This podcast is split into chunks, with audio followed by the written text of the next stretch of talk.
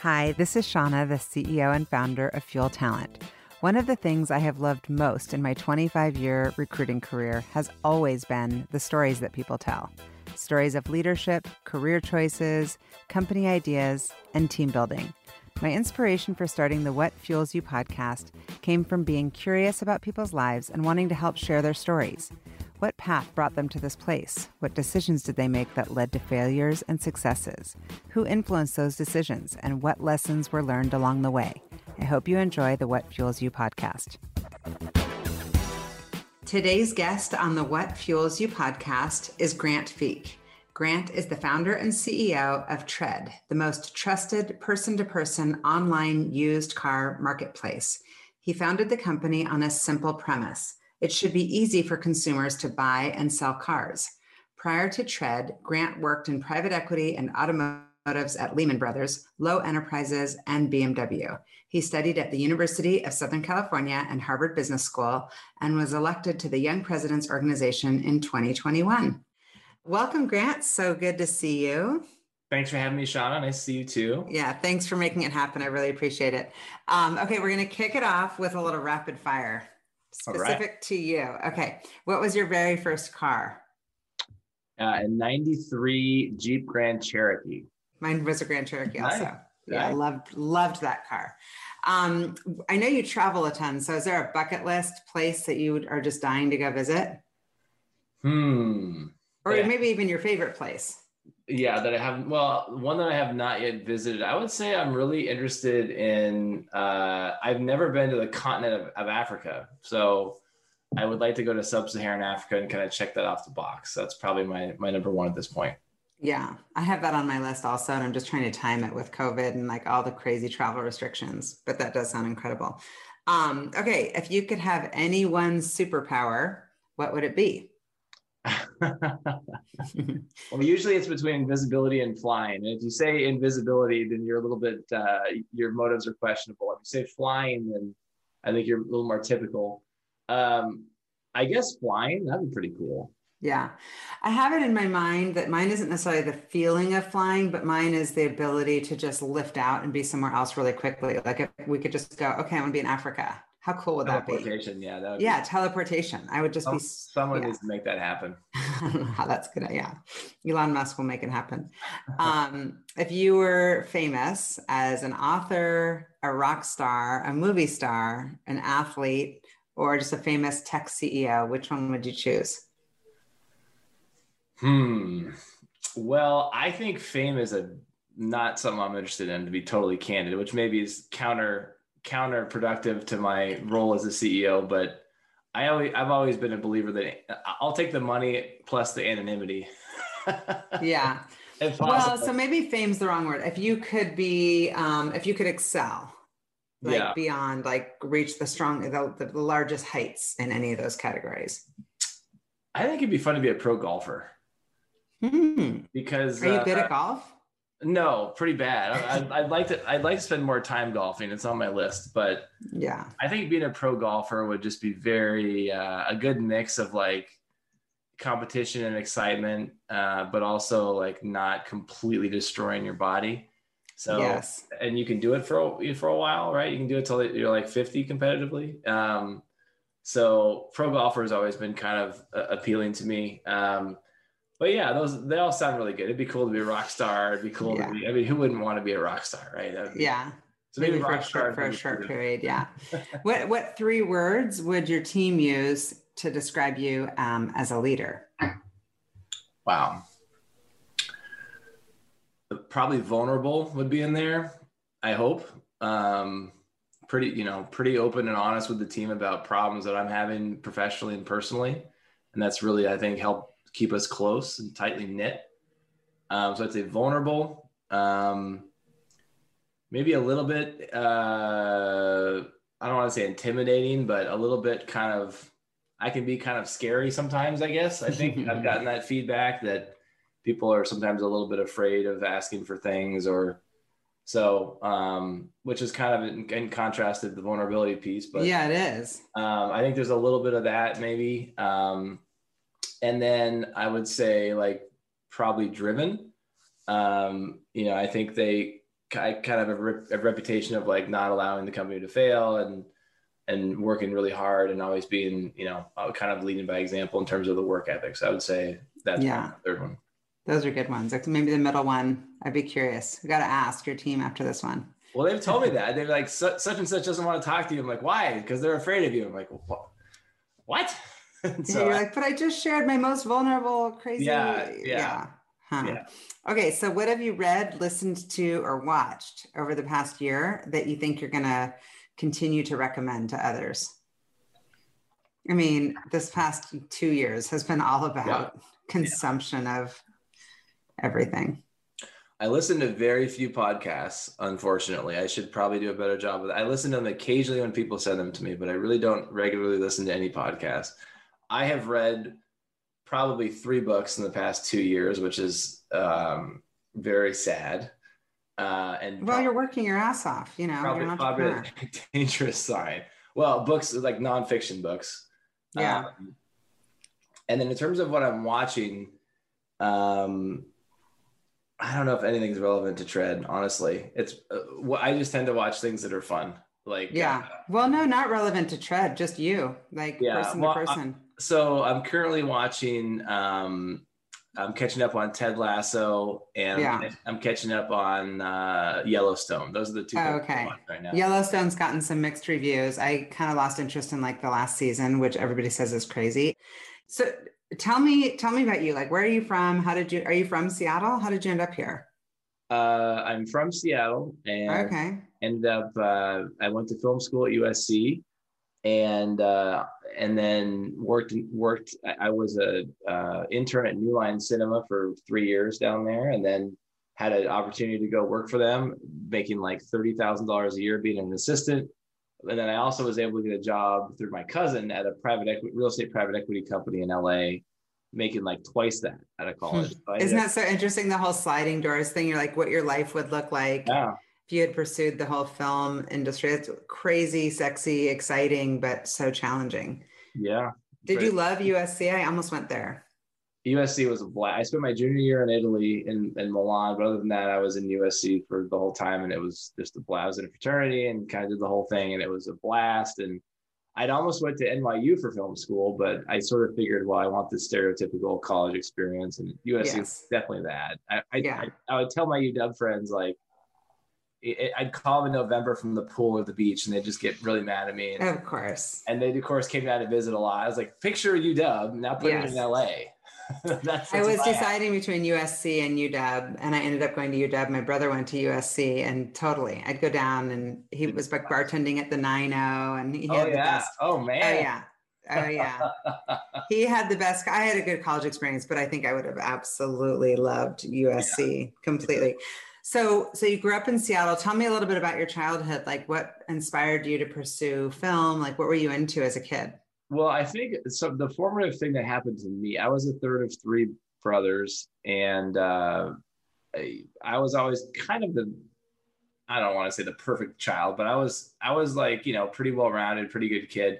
But I got kicked out of school in eighth grade, and I went to Bush, which was a you know private school in Madison Valley, and um, when I got kicked out, my parents were kind of upper middle class, um, and I, I grew up in Magnolia so I was sort of shuttling across town every day to go to to go to Bush, and getting kicked out of that school was was uh, yeah, it's no bueno. I went to Lakeside, so I get it. yeah, it was the best. It was definitely the best thing that happened to me though, because I was very fortunate uh, through some neighbors got into St. Joe's, and the the headmaster there was a guy named George Hofbauer, and he basically like put me under his thumb and like people were praying on the intercom in the morning and it was like strict and i just it was the structure that i just needed as a kid and kind of yeah. wake up call and what'd you get kicked out for i was just a i was the same i was 6'1 190 as a eighth grader and you know just had two older brothers so it was kind of a know-it-all and and my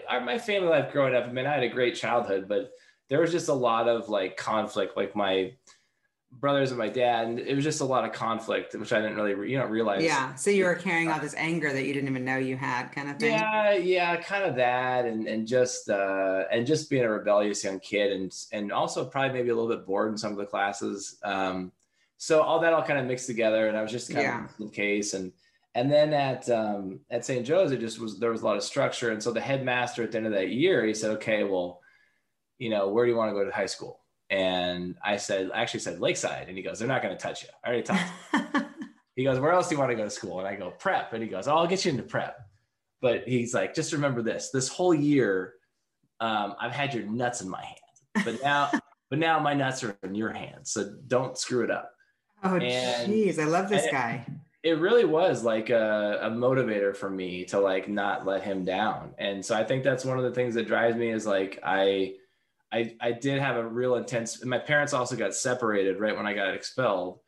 And it just felt like I had let my family down and, and I just and I guess part of the drive you know and I ended up going to Harvard Business School after USC yeah. Are you still in and, touch with this guy by the way with yeah the... a little bit a little bit. Yeah I, I went I had lunch with them maybe three or four years ago. So yeah. not really. I haven't talked to him well, like the reason why I ask is because I do find it interesting that people either get motivated by like kind of like the carrot or the stick or kind of this like I'm going to prove you wrong if somebody yeah. doubted me or to make somebody proud. And I just love hearing the stories of people kind of coming full circle on that like here you are HBS entrepreneur kicking ass and there's got to be some uh, pride in that for people, you know, was, like this headmaster to, to see. It was really interesting to, um, to, to go to HBS and to sort of get to know your first year is with the same 90 kids out of 900 in your class and you get to know them really well and you learn pretty quickly like i mean everyone there for the most part there's one or two people out of 90 that are just gifted but the rest really do have to work hard and be smart to get into that school and motivation isn't always it doesn't always come from a positive place. You know a lot of right. times it's some sort of reconciliation or just or, some chip on your shoulder some anger. Yeah, yeah, i hear it all the time and i'm always super fascinated by it.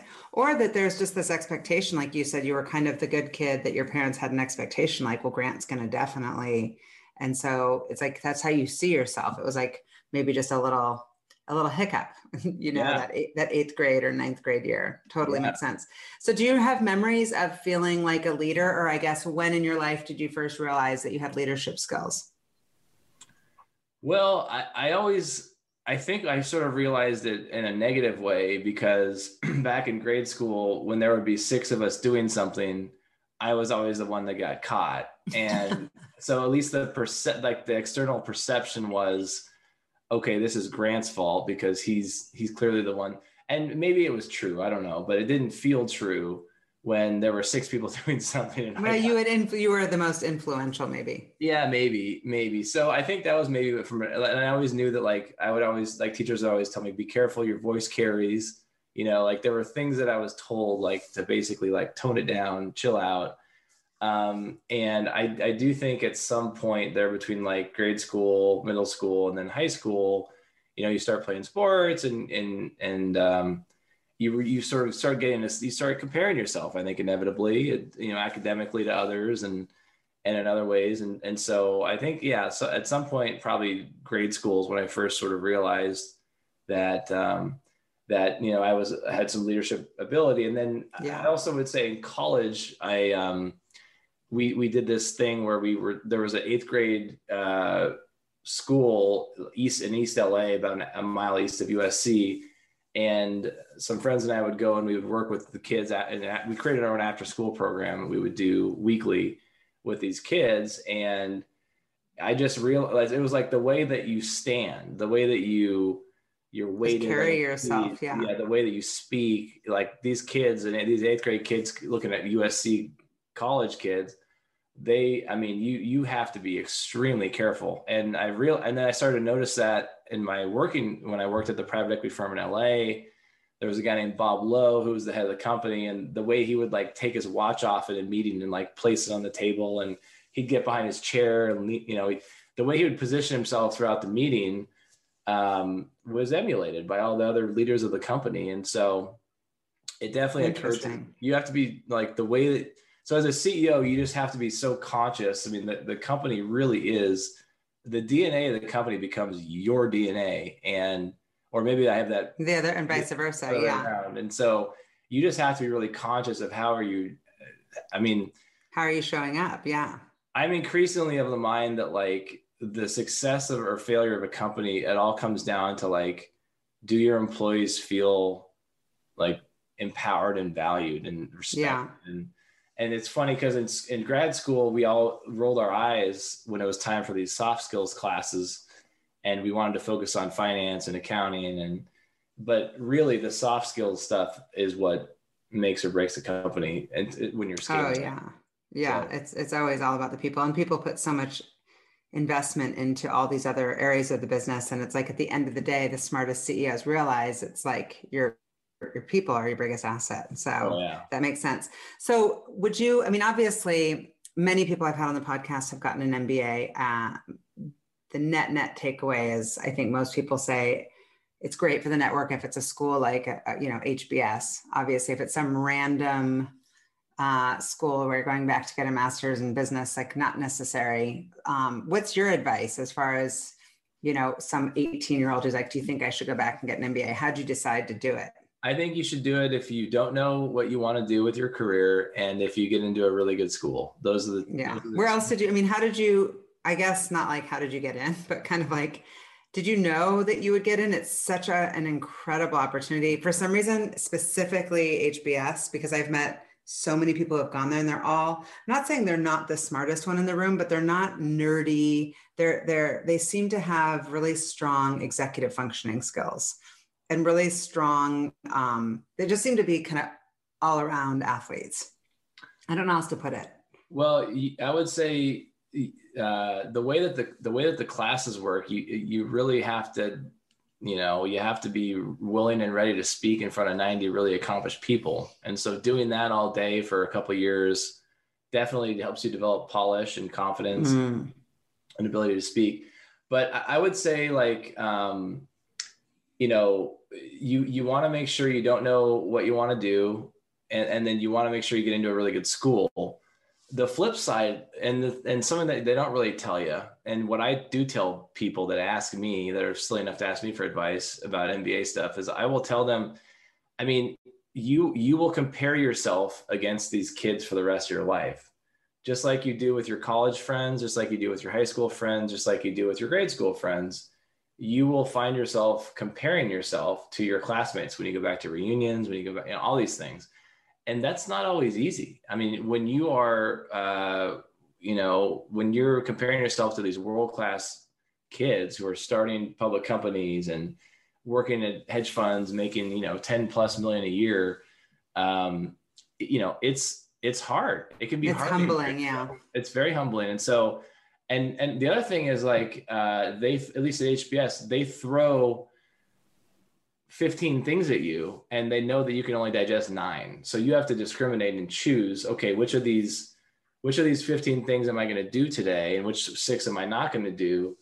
And it's sort of it just like my life sped up um, after business school and it really has never been the same. Interesting. And I, i'm not necessarily sure that one path is better or worse but it just it's a different path. Like you mm-hmm. you you become motivated and driven and sort of armed to just accomplish a lot more and it just speeds things up a little bit. So yeah. i think i think there are a lot of pros and cons and I, often with decision making at, at, the company i'll i'll think about how like there actually isn't a right or a wrong decision here or even with relationships with anything. It's like this this isn't right or wrong it's just different it's like yeah sometimes you just need to make a decision and any decision is the right decision as long right. as you're as long as you understand what that outcome is and and you're you're you're comfortable with it. In terms of getting mm-hmm. in, in terms of getting into business school, um, yeah, you just I think you have to get you have to have right away with test scores and GPA. There's a maybe pile and a no pile, and you yeah. have, you have to get into the maybe pile first, which means you have to have a certain test score slash GPA.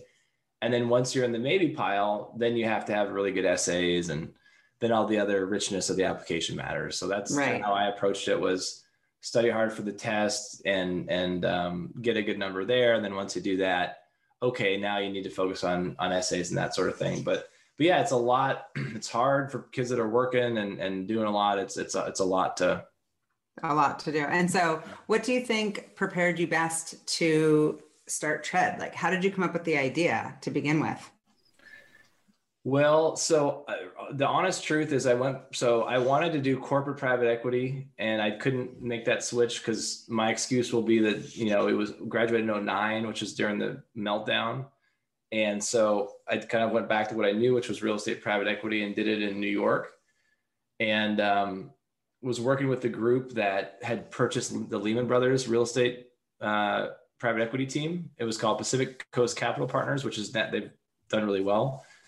Um, was working for them, and I watched two of my section mates start uh, rent the runner, rent the runway, and Tough Mudder. Oh, oh. And, and, what's the second one? You said rent the runway and what? Uh, Tough Mudder. Oh gosh! Wow. And and both of those companies had um, had grown like crazy and looked like a lot of fun consumer brands and and so um, so basically I just was like, well, if they can do it, I can do it. I'm as smart as they are. You know, screw it, I'm gonna go for it. So I had worked at uh, BMW Seattle during the summer when I was in high school and college as like a porter and a parts guy and a sales guy, and um, and so I liked the car space and I had this idea, eh, which was totally wrong and backwards, but pitched it to Rick Wagoner, who, was at the time was the, or I think he just had been fired by Barack Obama actually. Um, but he, at the time when I met him, he was the CEO of General Motors and uh, he invested in me. He said, okay, here's $50,000. And I was like, holy crap, I'm going to quit my job. This is, this is all the money I need to get to profitability so I quit my job in New York. And what was the idea to begin with? It was a, a platform. So if you imagine like a like a BMW website or a Mercedes website or a Ford website where you can actually look at the cars on the manufacturer website and configure them. The idea was to create a configurator that worked across all brands and then to like show Yelp style feature information as people are configuring so they can get feedback on what they do or don't want on the car and then to have the, uh, consumer custom order the vehicle and have it delivered to them um, as it was being you know built custom for them. So basically i wanted to turn the the retail car industry into a pull industry uh, which you know today it's a push industry where the manufacturers push inventory out to stores and it sits at the store and then it gets purchased eventually. Um, but uh, there's a litany of reasons that that the industry is a push industry uh, yeah. the fixed cost manufacturing, the, the on and on and on. And what, what was the business model going to be at, the, at that time? Uh, well, creating a website and then basically making a fee per, on, on all the sales for the hmm. vehicles. Mm. And then, mm-hmm. so that turned into, uh, got us into Techstars. So I, I, I, was able to find a co-founding CEO finally, or CTO, excuse me. And uh, we moved, we got into Techstars Boston and Seattle. And we was like, well, if we go to Boston, we'll keep our girlfriends. And if we go to Seattle, we'll have free rent. Mm-hmm. So we actually chose the free rent and we went to Seattle, which was obviously where I was from also, which was serendipitous. And we did the program in Seattle and, and realized that did a lot of research and we pivoted into a, a model where consumers could, could order a, a car to be test driven at their house. Yeah. And so what's the business model today? What exactly is Tread? So what we realized in the process of delivering all these test drives was that people they loved the experience of not having to go to the dealer for a test drive but people had vehicles to sell. It's okay well this is great. I want the mdx not the grand cherokee but how do i sell my 3 series wagon? And we'd say well go to the dealer and they'll they'll buy it from you. And they said well i tried that and it's worth 10 but they offered me 2 and so we kind of went oh crap so we started offering like valuation guidance which kind of worked, but kind of didn't because it va- it kind of validated how crappy the dealer offer was. Um, so we finally said, okay, fine. Well, if, if the dealer doesn't offer you at least eight thousand, we will buy the car from you for eight thousand. And we expected to have to buy very few cars, but we turned around and we were purchasing a lot of them. Um, and we had them parked at like our girlfriends' houses and parents' houses, and but we realized we were making a lot of money doing it. So that was kind of the beginnings of realizing that people need help selling their vehicles. So Tread is a peer-to-peer used car marketplace that basically combines the advantages of transacting at the dealership, which is the assurance and the fraud protection and all that, and the payment conveniences, with the advantage of transacting on the private market, like Craigslist, which is the value that you get. So basically, we help consumers directly get together and save thousands of dollars on either side of the transaction by not working with any infrastructure or dealership. But we also then provide payment options and take care of all the collection and remittance of tax title and licensing, the transfer of title and registration. All that's taken care of so that the consumer doesn't have to enter the DMV, doesn't have to go to a dealership. They can just kind of, the buyer can drive off into the sunset, the seller gets paid and kind of goes home. Um, so in a nutshell, like that's what we've developed. Yeah. When when did you first have your aha moment of like, okay, we're on to something. This is a great, this is this is the problem that we need to be solving. Um, was there a, some sort of indication? Yeah, I think um well, that first month that we were buying cars, we when we resold them with just a couple photos on a Craigslist post, we made more money yeah. Um so like that was that was part of it. And then also like hearing consumers say like oh my god thank you. I uh, the dealer offered me 8000 for this car and i just sold it for 14.5 on your website and i can't tell you how much i appreciate that. Um you know like when i first started i will be honest like when i first started the company i uh i was absolutely driven by money and getting rich. And yeah, I still want to make money and get rich. It sounds awesome. But like, it really is an incredible experience to build a, I mean, the most rewarding thing is honestly the people. Like, it's, I've realized more and more that with work and in life, it's not really about what you're doing or where you are nearly as much as like who you're with. Mm-hmm. And so, like, building our team has been, extremely rewarding having customers like you know tell us oh my gosh thank you. Right. Is also extremely rewarding um, oh i'm sure. So you got that 50000 to begin with and, and where are you now? How has the fundraising process been for you and what are you doing with the funds? Well we were we were pretty bootstrapped for a long time and we recapped. I mean we, we those pivots were not easy to survive financially because um, we went through two of them uh, and you know, today we are, um, you know, we've approached profit. It's a pretty cyclical business for us. You know, we tend to have more growth in the summer months and the winter months. Um, we have a lot of partnership growth that we we you know develop as well. Um, but generally speaking, like we've we've not lost very. We've been pretty close to profitability for a long time, so that's helped uh, give confidence to other investors that see the growth in the, in the P2P market. I mean, at a high level, what we believe is the, you know, the, the, the used car world is call it, call it 40 million transactions a year. Um, the Craigslist, the, the P2P portion of that is maybe a third of that number, but we believe that that percentage will grow enormously as people realize there's an easier way to buy or sell a car yourself.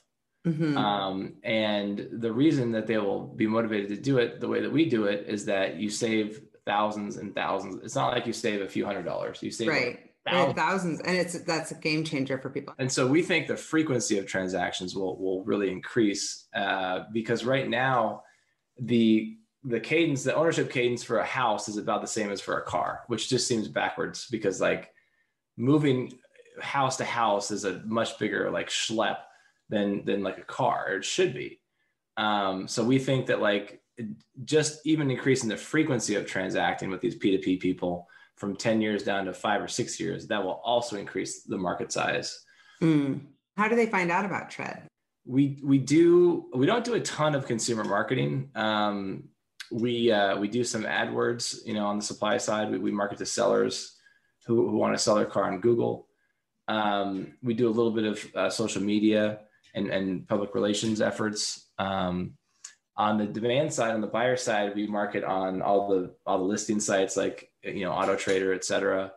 Um, we are running a test in one market right now where we're doing uh, some billboard and radio to see how that goes. Um, and if that works well, we might expand that to more markets nationally. Um, and then partnership is a huge source of growth. So we work on uh, you know acquiring sellers from other websites where we can help them monetize the seller so uh, those are the those are the primary ways we grow right now. But there's no question it's challenging to to grow a brand in the consumer auto space is very expensive and takes a long time. So oh yeah. And how has this um, the pandemic been for your business? I mean, how did that impact the supply chain in every category and just car, everything's all kind of on its head right now? Pros and cons. I mean, the it definitely has been a, a help, a real uh, tailwind initially because in I guess it was March and April of 20 when things were really starting to hit the fan I think there was a real push for people to not have to go to public spaces, and we helped them avoid the dealer and the DMV. Um, and so I think that really helped us grow. People were looking for alternative ways to transact vehicles online. Um, and it's been a little more challenging, I'd say, of late, just because there's so much competition for private supply now uh, because you know dealers aren't getting new cars at the same rates. So uh, everything's a little bit out of whack in terms of the mm. level of competitiveness uh, for for used vehicles. Um, so that's been a little challenging, but I would say for the most part, it's been a real net positive for us, and we're very fortunate. Awesome. We're very fortunate, right? Because like we weren't we weren't predicting a pandemic, um, so it, it's we, we, acknowledge that we've been you know we've been pretty yeah. Well. Yeah. And you've raised how much so far? And and what round are you in right now? Uh, well, we just we just closed a Series B uh, late last year for a twenty-five million dollar investment. So that was the most recent round. Um, and and how has that process been for you fundraising? I mean, obviously you did it uh via Zoom. I'm guessing. Yeah, um, for the most part, it was it was done via Zoom. Yeah, and very challenging. I mean, it, it took it took a long time, a lot of lot of processes. Um, you know had to had the stars had to align and had to find i mean uh, had a couple different offers over the months before then and um, that just weren't quite right for a number of different reasons in terms of mm-hmm. the the motivations of the people that were behind them and and the control they were asking for et cetera. So yeah. or their ability to maybe block other potential partners that were important to us or acquirers. So we had to find the right group that you know really we felt like had a nice alignment of capabilities where they could do things we couldn't do. And there was also no no direct competitive threat to any other potential acquirers or partners of ours yeah. I think it's a really important point and a lot of entrepreneurs aren't even thinking about it. They're just like oh money and it, it's like not all money is created equal. Yeah so no, who did you and who did you end up going with? And um and also very impressive um, group of you know your advisory and board. How do you choose those people to align yourself with? Well, um, I do think it kind of getting back to what I was saying earlier, like who you're with is more important than what you're doing or where you are. Uh, you you do want to. I I definitely would recommend optimizing for you know who the investor is over how much or what the terms are. Uh, you know, it's um, there just there are so many uh, there are so many challenges. You just don't need to have to be fighting your own investors. Um, yeah. You know, and so I think I, I, we've had all kinds of boards. I've had all kinds of boards, but I would say like a bad board tells you the wrong thing to do. A good board tells you the right thing to do, and a great board asks asks questions that help you realize for yourself what the right thing to do is.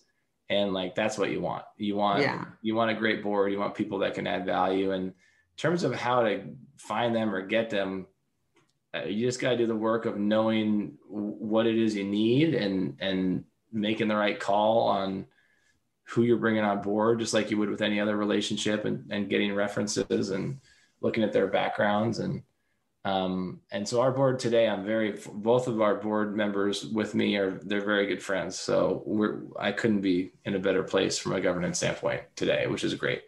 That's awesome. Where are you trying to take the business? Like what are your kind of short-term and long-term goals? Well, we want to geographically, we want to be national as quickly as we can. We expect to accomplish that this year. Um, we are certainly growing our own brand, investing in growing our own brand, but we're also increasingly interested in pursuing partnerships. So, um, you know, and then the last thing I would say is like developing the product. There's a lot we want to accomplish, particularly with our mobile apps that we have not yet uh, developed that we're working towards. So, yeah well it's, it's been awesome awesome awesome to watch your success and your growth and i wish you the, the best. Um, my final question for you is what fuels you? What's your ultimate fuel? Um, I think like for me, I would say like life.